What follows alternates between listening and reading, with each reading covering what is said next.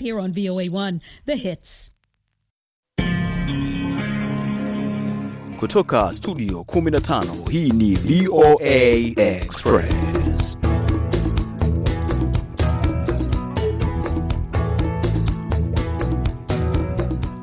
Hujambo msikilizaji, popote pale unaposikiliza VOA. Ni wakati mwingine tena na siku nyingine tena tunakukaribisha katika VOA Express leo, basi ikiwa ni siku ya Alhamis Februari 23 mwaka huu wa 2023. Ndani ya studio naitwa Mkamiti Kibayasi na moja kwa moja msikilizaji, yuko nami nikiwa nimekusha jaa tele kama debe la unga, mambo mazuri kweli kweli. Ni siku nyingine hii ambayo tuko tayari kabisa kuletea vitu mbalimbali kutoka maeneo mengi barani Afrika na kwingineko. E, langu jina msikilizaji ni Sunday Shomari. Natumaini hujambo, alasiri yako iko vizuri, na wengine wakiwa wanaendelea mkamiti na mfungo wa Kwaresma ambao umeanza jana Jumatano ya Majivu, kwa wengi kuonekana kwenye ibada kwenye maeneo mbalimbali ya makanisa duniani wakiadhimisha Wakristo eh, ibada hiyo ya Jumatano ya Majivu. Lakini leo basi tuingia Alhamisi, msikilizaji, mambo tunaangalia hapa ni mengi ndani ya studio. Eh, kwenye barazani, serikali ya Tanzania yaondoa koma vitambulisho vya taifa. Sasa basi nini maoni yako? Kama unavyoona Mkamiti kwenye Facebook yetu wameandika kweli kweli, na tutazungumza na wengine kwa njia ya simu pia juu ya hili haswa. Tutakuwa bado na kile kipengele chetu kinachoangalia mchango wa watu weusi hapa Marekani katika mwezi huu wa pili ambao ni Black History Month. Hali kadhalika tutakuletea burudani ya muziki, habari muhimu za dunia na kuangalia kile ambacho kinaendelea. Unajua Sande, hivi sasa basi Nam. dunia nzima swala la chakula limekuwa tete. Bei ya vyakula vimepanda kila kona, kuanzia maharagwe, mchele, mboga mboga, chips, mayai, vyote vimepanda. Mm. Lakini wajasiriamali katika sekta hiyo wanaeleza nini? Kwa biashara ya chips, kuna kuku, nyama za ng'ombe, soseji na vyote vimelivuka bei kutokana na mzunguko tu wa kidunia. Bei zimefunguka sana sasa hivi. Bila shaka mkamiti, hayo yanaangaliwa sana wakati dunia ikiangalia hayo. Pia shirika la anga za juu la Rwanda limetangaza kwa huduma ya internet ya satellite ya kasi ya juu. Hii iko chini ya kampuni ya Starlink na SpaceX itaanza kufanya kazi nchini humo. Tutaangalia hilo eh, linaathiri vipi mambo ya uchumi na maendeleo mengine katika nchi hiyo ya Rwanda vilevile. Haya basi, moja kwa moja tuanze na swala hilo ambalo umelielezea Sande. Naam, bila shaka mkamiti, swala ambalo ni kubwa muhimu E, katika maendeleo mengi, kwa sababu huu ni mpango ambao wanasema wa kuunda mtandao mpana wa kimataifa wa kampuni hii ya Starlink ambayo na iko chini ya SpaceX ya Elon Musk hapa Marekani, kama unaofahamu mkamiti. Basi wanasema kwamba hivi sasa wataanzisha huo mtandao wenye spidi kali ambao utajulikana kama Space Exploration Technologies Corporation. Hii ni kampuni ya kibinafsi ya roketi na vyombo vya anga za juu ya Elon Musk ambayo imeanzishwa tangu mwaka elfu mbili na mbili. Lakini basi kuna mambo mengi muhimu ya kuangalia hapa, pengine kwa watu walioko kule Rwanda, maeneo ambayo mitandao haifiki, wanasema hasa maeneo ya vijijini, maeneo yaliyotengwa kijiografia. Hii itasaidia kuunganisha. Sasa basi, naye Emmanuel Masantura, yeye ni mchumi na mchambuzi aliyeko Kigara, Kigali, Rwanda. Mtandao huu eh, utasaidia vipi hali halisi pale Rwanda? Naam, uh, naweza nikasema ni hatua nzuri uh, kwa sababu mahitaji ya internet kwa upande wa Rwanda kwa sasa hivi yamekuwa makubwa. Ni taifa ambalo limejaribu kujenga uchumi ambao ume, unahusisha zaidi masuala ya tehama na matumizi ya teknolojia ya kisasa, na ukiangalia kwa kipindi cha miaka takriban saba ama nane kumekuwa na mfumo ambao unajengwa sasa hivi wa kuhakikisha kwamba hata elimu inayotolewa ni elimu ambayo itaweza kukidhi haja katika soko la kazi katika ukanda wa Afrika Mashariki. Kwa hiyo ukileta intaneti ya kisasa ambayo inafika maeneo mbali- mbalimbali, ikiwa ni pamoja na mpango huu wa kupeleka kwenye shule e, mbalimbali kuweza kutumia mtandao huu ama kutumia intaneti hii ya kisasa, itasaidia kwanza Sawa kabisa, lakini pia tunafahamu kwamba pamoja na kutoa, lakini mtandao kwa uwezekano wa kupata wale, kunahitajika kampuni za kutoa mita, huduma ya mitandao ni chache nchini Rwanda. Sasa pengine fursa hii itakuwepo kiasi gani kwa utoaji wa mtandao huu? Kwa sababu nimesema kwamba mahitaji ni makubwa, bado uwekezaji kwa watu kwa sekta binafsi umekuwa uh, si wa kutosha, na ndio maana serikali imekuwa ikiwekeza kwa kiasi kikubwa katika kujenga miundombinu ya kisasa, kisha kwamba hata wawekezaji hawa wanaokuja inakuwa rahisi kwao. Sasa kuwarahisishia wawekezaji ni jambo moja, kuweka sera madhubuti ni jambo ambalo ni muhimu sana kuhakikisha kwamba suala hili linafanikiwa, lakini eh, kupatikana kwa wawekezaji hasa kuiboresha sekta binafsi kuweza kutumia miundombinu hii miundombinu hii ya kisasa ili kuweza kufanikisha lengo hili ni jambo ambalo linaweza nikasema ni fursa kwa wawekezaji binafsi na watu mbalimbali kupata kazi, kwa sababu tunazungumzia shule mbalimbali, tunazungumzia vijijini, lakini tunazungumzia vijana wengi ambao wamekuwa wakitengeneza apps na pamoja na, na software za kisasa kabisa ambazo zinaweza zikawa suluhisho kwa matatizo mbalimbali ya taifa hili. Kwa hiyo vijana wamekuwa wakitengeneza mifumo ambayo inaweza ikatumika, lakini teknolojia na na, na, na internet imekuwa ni shida. Bila shaka Mkamiti, kama unavyoona, hiyo ni fursa kubwa ya kibiashara, kwa sababu wanataka kuhakikisha kwamba mtandao unafika kote kwenye maeneo mengi ya vijijini na shule ndogo ndogo. Wanafunzi ni wengi, shule ni nyingi kule vijijini, lakini pia kuna kazi kubwa ya kampuni za kutoa huduma ya mtandao, lazima pia ziwepo. Kuwepo tu mtandao ni kitu kimoja, unaona eh? Kwa hiyo kupata kampuni za kufanya hivyo, basi ni fursa ya kibiashara vilevile. Haya. Mm -hmm. Ni muziki sasa, naona unaanza kunyemelea taratibu na kueleza kwamba sande. Sasa basi, Haula Nedi akishirikiana na Dayo Keupe rangi ya mtume shone nasikiara kikatazama tazama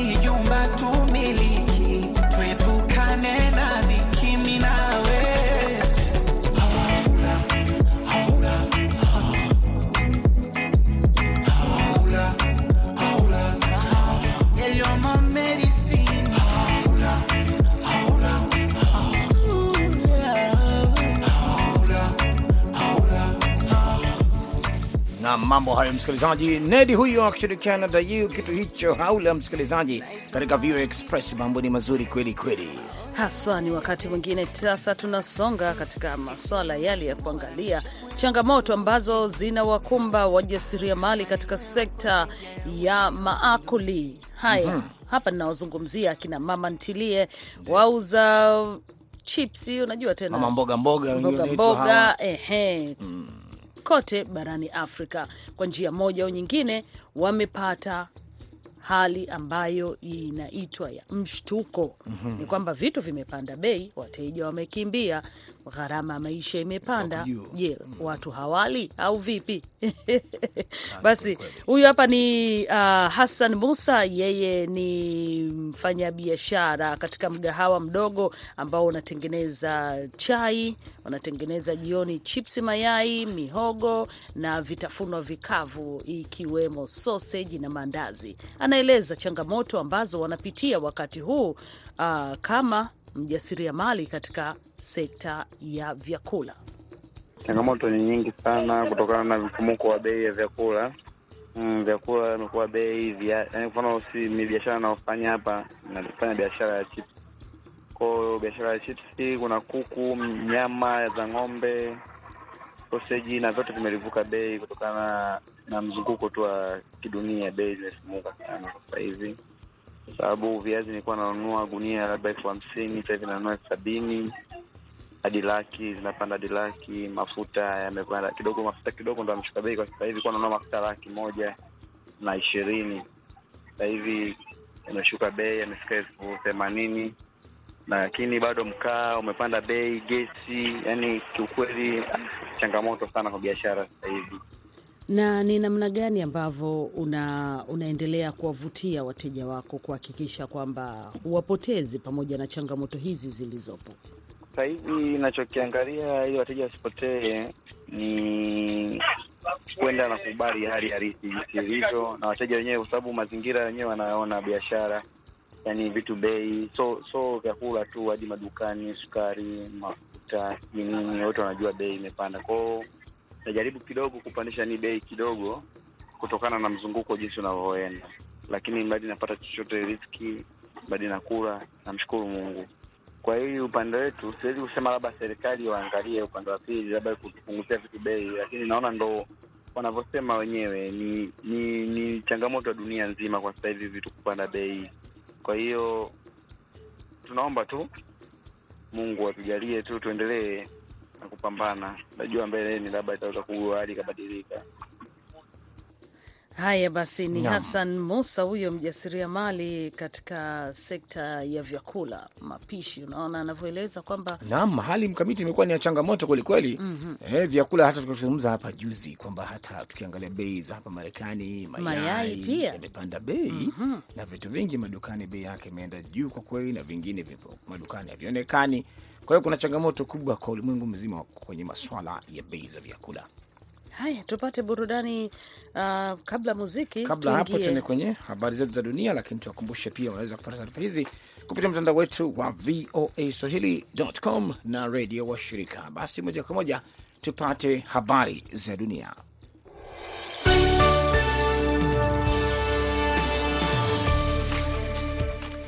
Mke wa rais wa Marekani Jill Biden atarajiwa kuzungumza Alhamisi katika dhifa ya chakula cha mchana na rais wa Namibia Hage Geingob na mke wa rais Monica Geingob katika makao ya rais wa Namibia, akiwa katika siku ya pili ya ziara yake nchini humo. B Biden pia alitarajiwa kutembelea mradi unaofadhiliwa na Marekani katika mji mkuu Windhoek, ambao unalenga katika kuwawezesha wanawake na watoto na kuhakikisha upatikanaji wa fursa za kiuchumi na rasilimali za afya. Baada ya kuwasili nchini humo jana Jumatano, Biden alisema Namibia ilichaguliwa kutokana na kunawiri kwake katika nyanja mbalimbali.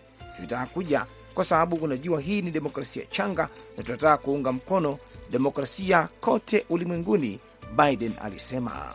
Finland imetangaza kuwa itatuma vifaru vitatu vya Leopard 2 kwa Ukraine na kuwa nchi ya hivi karibuni zaidi ya magharibi kuahidi silaha nzito kabla ya kuadhimisha mwaka mmoja wa vita kati ya Russia na Ukraine. Tutatuma vifaa zaidi vya ulinzi na kushirikiana na washirika wetu, waziri wa ulinzi wa Finland Mikko Savola alisema katika taarifa. Msaada huo pia utajumuisha mafunzo yanayohusiana na matumizi pamoja na matengenezo ya vifaru hivyo, kwa mujibu wa waziri huyo. Akizungumza katika mkutano na waandishi wa habari kufuatia tangazo hilo, Savola alisema kuwa vifaru vinavyotumwa ni vya muundo wa Leopard 2 ulioimarishwa na vimeundwa mahususi kwa ajili ya kusafisha maeneo yenye vilipuzi. Tume ya Umoja wa Ulaya imepiga marufuku app ya mtandao wa kijamii wa TikTok kwa vifaa rasmi vinavyotumiwa na wafanyakazi wake, huku kukiwa na wasiwasi juu ya ulinzi wa data. Msemaji aliyeambia AFP siku ya Alhamisi marufuku hiyo pia inamaanisha wafanyakazi wa tume ya Ulaya hawawezi kutumia programu hiyo ya kubadilishana video inayomilikiwa na China kwenye vifaa vyao vya kibinafsi, ikiwa ni pamoja na simu ambazo zimeweka programu rasmi. Msemaji huyo alieleza akithibitisha ripoti ya tovuti ya habari ya Euractiv. Ni lazima wafanyakazi waondoe programu hiyo haraka iwezekanavyo, na wanapaswa kufanya hivyo kufikia tarehe 15 Machi. Jeshi la Israel limesema leo Alhamis kwamba limefanya mashambulizi ya anga dhidi ya maeneo yanayohusishwa na wanamgambo wa Hamas katika ukanda wa Gaza kujibu mfululizo wa mashambulizi ya makombora yaliyorushwa awali yakilenga ardhi ya Israel. Jeshi la ulinzi la Israel limesema mashambulizi hayo ya anga yalilenga eneo la utengenezaji wa silaha na kambi ya kijeshi. Vikosi vya anga vya Israel vilizuia roketi tano kati ya sita zilizorushwa kutoka Gaza, huku moja ikitua katika eneo la wazi kusini mwa Israel. Mashambulizi hayo yalifuatia uvamizi wa Israel Jumatano katika ukingo wa magharibi unaokaliwa kimabavu na kusababisha vifo vya Wapalestina 11.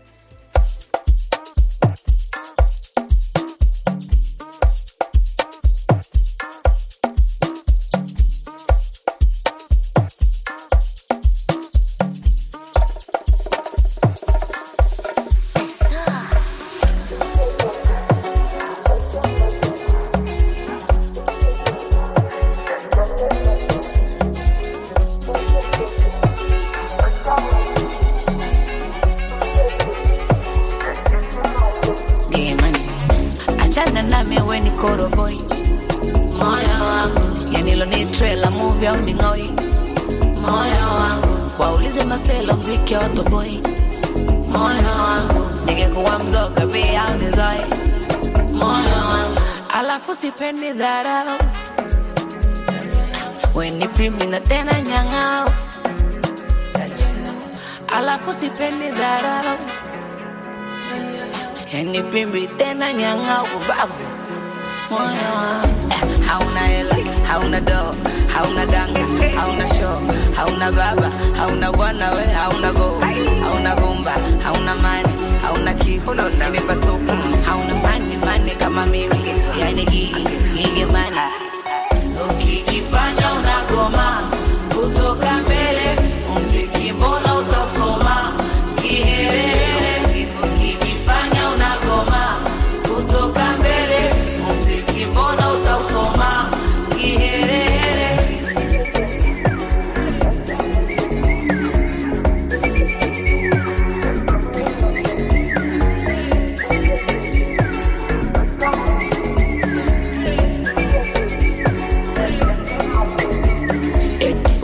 wakishua alafu mbona unanombaga vocha?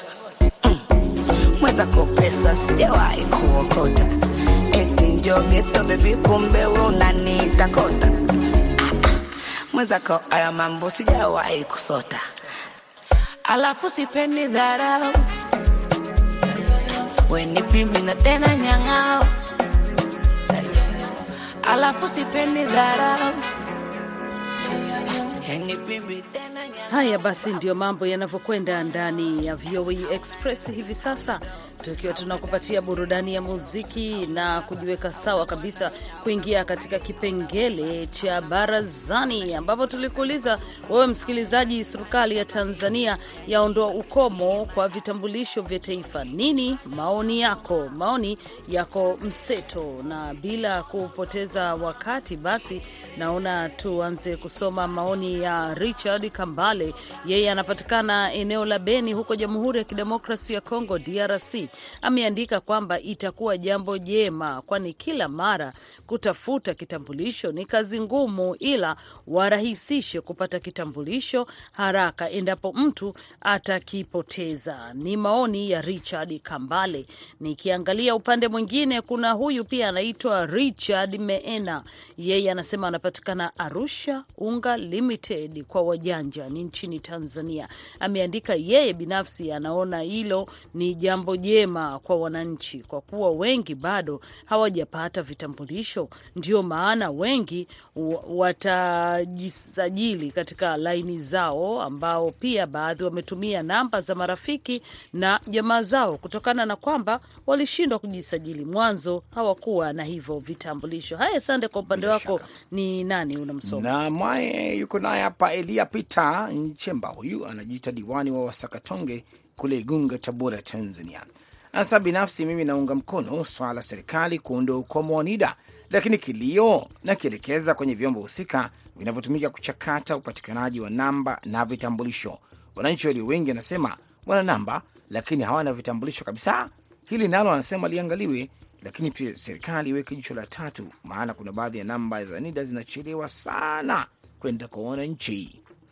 Naye Bundala Tabu Budole yuko kule Nzega, Tabora, anasema ni jambo jema, maana kutoa vitambulisho mara kwa mara ni hasara, maana anasema vinatengenezwa kwa kutumia hela. haswa. Pasco Lucas Chambi yeye anapatikana Kahama, Shinyanga, huko nchini Tanzania. Ameandika yeye binafsi anaona ni jambo jema kuondoa ukomo wa vitambulisho kwa sababu muhimu kabisa, umuhimu wa hivyo vitambulisho kwa wananchi ambao hawajapata vitambulisho, tujitahidi tupate mapema. Ndivyo maoni aliyoyaandika huyu, si mwingine Pasco Lucas Chambi wa Kahama, Shinyanga nchini Tanzania. Bila shaka naye John Leonard anasema wakati naweka kikomo kulikuwa wanatutishia au ni vipi? Anasema mimi namba yangu ya NIDA wameandika itaexpire mwaka elfu mbili na ishirini na tisa. Sasa itakuwaje sasa? Anauliza. Aya, basi kama ni hivyo elfu mbili na ishirini na tisa tunaweza tukasema heri kwake. Mm, muda bado upo. Mm. bado upo. Ndivyo mambo yanavyokwenda katika VOA Express. Bila shaka, bila shaka, kama unavyosema Mkamiti, tusonge mbele basi. Bila muziki Express unasema hujasukuma gurudumu lake. Aswa. Mac Voice anakuja na kitu chake kinichiti. Mambo hayo pata vitu msikilizaji.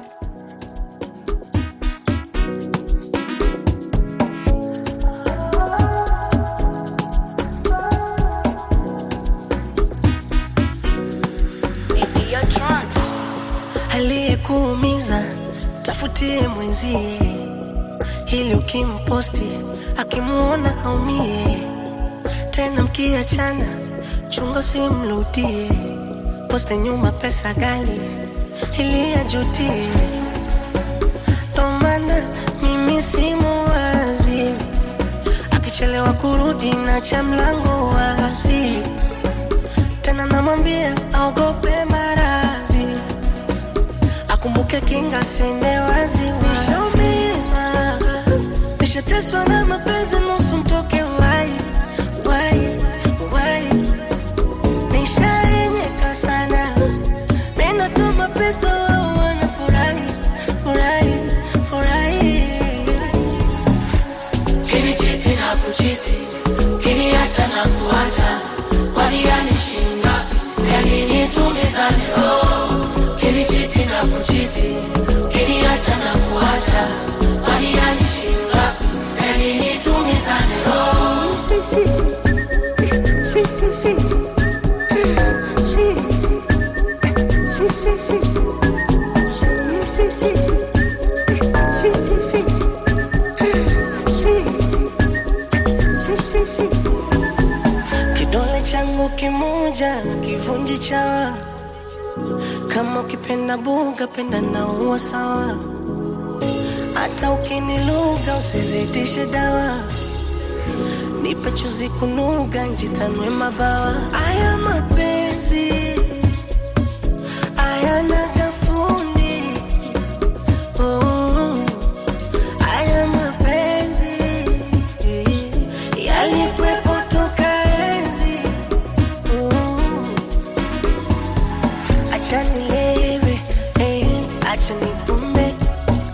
stress za nini?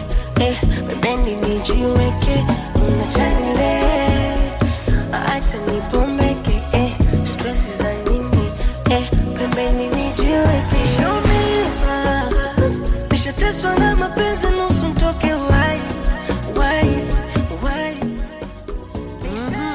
Naona kibao hicho ukinichiti Sio mchezo, ni kibao kizito hicho. Mac Voice anamwaga vitu kwelikweli, kweli, Mkamiti. Haswa. Ni wakati sasa wa kuelekea katika mm, Black History Month hapa nchini Marekani, na leo tunamwangazia Frederick McKinley Jones. Yeye ni mmoja ya wabunifu wakuu katika maswala ya electronic hapa Marekani, maswala ya umeme. Je, alibuni nini? Kitu ambacho watu hawajakijua. Leo katika VOA Express tunakujuza. Bila shaka Frederick McKinley Jones alizaliwa Mei 17 mwaka 1893. Ni mvumbuzi wa Kimarekani, mhandisi na mjasiriamali. Alizaliwa mjini Covington, Kentucky. Baba yake alikuwa mzungu na mama yake alikuwa Mmarekani mweusi. Alilelewa na baba yake ambaye alikuwa akifanya kazi kwenye idara ya reli na alitaabika kumlea Frederick peke yake. Alisaidiwa na mtumishi wa kanisa la Katoliki Father Ryan ambaye alimlea Frederick tangu akiwa na miaka minane. Frederick Jones aliacha shule akiwa darasa la sita na kwenda mji wa Cincinnati, Ohio. Akiwa huko alifanya kazi za kibarua. Akiwa na umri wa miaka 14 alianza kufanya kazi kama fundi wa magari na baadaye akawa meneja kwenye gereji hiyo ya kutengeneza magari. Kwa kiasi kikubwa alijifunza mwenyewe mambo mengi. haswa. Basi mwaka 1912 Frederick alihamia Minnesota ambako alifanya kazi kwenye shamba kubwa kama fundi wa kutengeneza magari. Shamba hilo lilimilikiwa na James Hill ambaye pia alimiliki kampuni kuu ya reli. Kumfanyia kazi Bwana huyu kulimwezesha Frederick kujifunza mambo ya umeme na jinsi ya kuendesha treni zinazotumia mvuke. Alipokuwa na umri wa miaka 20, Frederick Jones alijipatia leseni ya uhandisi. Nam na alijiunga na jeshi la Marekani kwenye vita vya kwanza vya dunia, na baada ya kurejea baada ya vita vya dunia kumalizika, Frederick Jones alirejea Hancock akiendelea shughuli za ufundi na alijifunza zaidi kuhusu masuala ya umeme. Frederick aliweza kubuni vitu vingi. Kwa mfano, alijenga transmita ya kwanza ya redio mjini humo. Pia aliunda kifaa kinachounganisha sauti na picha. Ubunifu huu ulimvutia mjasiriamali Joseph Numer wa Minnesota, ambaye alikuwa na kampuni ya utengenezaji filamu. Alimwalika Frederick kufanya kazi kwenye kampuni yake kusaidia kuboresha mifumo ya sauti kwenye filamu zake. Naye Frederick alifanya kazi kuwezesha kuweka sauti kwenye filamu ambazo awali zilikuwa zinafanywa bila sauti. Na mwaka 1938 kufuatia ombi kutoka kwa Numero, Frederick alianza kubuni mfumo wa kutengeneza friji. Alifanikiwa kutengeneza kifaa ambacho kiliweza kusafirishwa na ambacho kilihifadhi vyakula kwa kuleta baridi ili kuzuia vyakula visiharibike. Frederick aliendelea kuboresha miundo yake hadi mwaka 1949 Julai 12, ambapo Frederick alifanikiwa kupata hati miliki kwa ajili ya ubunifu wake. Baada ya hapo yeye pamoja na Numero waliunda kampuni ya kutengeneza mafriji, mafriji ambayo yalisaidia sana kwenye vita vya pili vya dunia, yakisaidia kuhifadhi vyakula pamoja na dawa, damu na vitu vingine ambavyo vilitumika kwenye mahospitali, kwenye viwanja vya mapambano. Mwaka uliofuata, yaani 1950, mafriji hayo yalianza kuuzwa kutumia kutumika majumbani, jambo ambalo hadi hii leo utakubali na utakubaliana na mimi pamoja na mwandishi aliyetupa taarifa hizi kuwa ni mojawapo ya kifaa muhimu sana katika maisha yetu ya kila siku. Friji tunahifadhi vyakula mm -hmm. na tunaweza kuvitumia baada ya siku moja mbili na kuendelea. Bila shaka, bila shaka atakumbukwa sana Frederick Jones kwa hilo, na aliendelea kufanya ubunifu wa vifaa mbalimbali katika umri wake, ikiwa pamoja na mashine ya x-ray, na alifariki dunia mwaka 1961. Ama kwa hakika mkamiti ikafanya vitu vizito sana. Ukiangalia friji sasa, unasema mpaka x-ray mm -hmm. inasaidia mengi katika masuala mazima ya matibabu, sio jambo la mchezo hata kidogo, hasa. Basi tuangalie swali la leo, kwa kuwa muda nao pia unakimbia kweli kweli. Ah, tulikuuliza wewe msikilizaji, wakati mke wa rais wa Marekani Jill Biden akifanya ziara nchini Namibia na Kenya, ni masuala gani muhimu ambayo ungependa kuona akiyazingatia? Jisandu Daga amesema yanapatikana huko Tanzania. Amesema uh, kwa Mama Samia Suluhu Hassan Tanzania mke wa rais wa Marekani tunamtakia kazi njema. Bila shaka. Naye Ali Mrangirangi anasema huyu ni mdau wa Mabibo. Mimi anasema ningependa kuona kuhamasisha watu walinde amani katika mataifa yao. Herman Kimani yeye ameandika kwamba angehimiza tu kuwa na njia mwafaka ya kuimarisha biashara na kuangazia haki kati ya Marekani na bara la Afrika ili kuwa na funzo la kujifunza masuala mbalimbali ya kufufua mazingira ulimwenguni. Ndio ujumbe wa Herman Kimani. Bila shaka Mkamiti, tuangalie na ujiri mitandaoni haraka haraka hapa bila kupoteza wakati. Na kule nchini Tanzania ni ajali ya ndege ambao wanasema ni ndege ndogo imetumbukia kwenye ziwa Victoria katika mkoa wa Mwanza. Video zimekuwa zikisambaa kwenye mitandao ya kijamii kuonyesha watu wanavyohangaika kufanya uokoaji, na Global Police wakiripoti kwamba ndege hiyo haijatambulika ni ndege gani, lakini wanasema ni ndege ndogo, na mpaka hivi sasa wanasema juhudi zilikuwa zikiendelea za kusaidia kubeba wagonjwa, na ikionekana kwamba watu wanaendelea kutoa watu e, kwenye ziwa Victoria wakiwatoa nje e, kwenye eneo salama lakini pengine tutaendelea kufuatilia kupata taarifa zaidi juu ya ajali ya ndege hii huko nchini Tanzania. Mkamiti haswa pia wale washabiki wa Manchester United wanakutana na Barcelona usiku huu, wanafuatilia mechi hiyo kwa hakika kwelikweli na kwa karibu sana. Muda unakimbia studio, ni mshukuru upande wa pili Aida Isa, hali kadhalika msimamizi Abdu Shakur Abud, langu jina Sunday Shomari, mwenzangu studio Mkamiti Kibayasi. Tafadhali endelea kufuatilia matangazo ya VOA kwa habari nyingine moto moto. Tukutane baadaye. Kwa heri kwa sasa. tena mkiachana chungo simrudie poste nyuma pesa gali ili ajutie tomana mimi simuwazi akichelewa kurudi na cha mlango wazi tena namwambia aogope maradhi. Akumbuke kinga wazi nishaumizwa nishateswa na mapenzi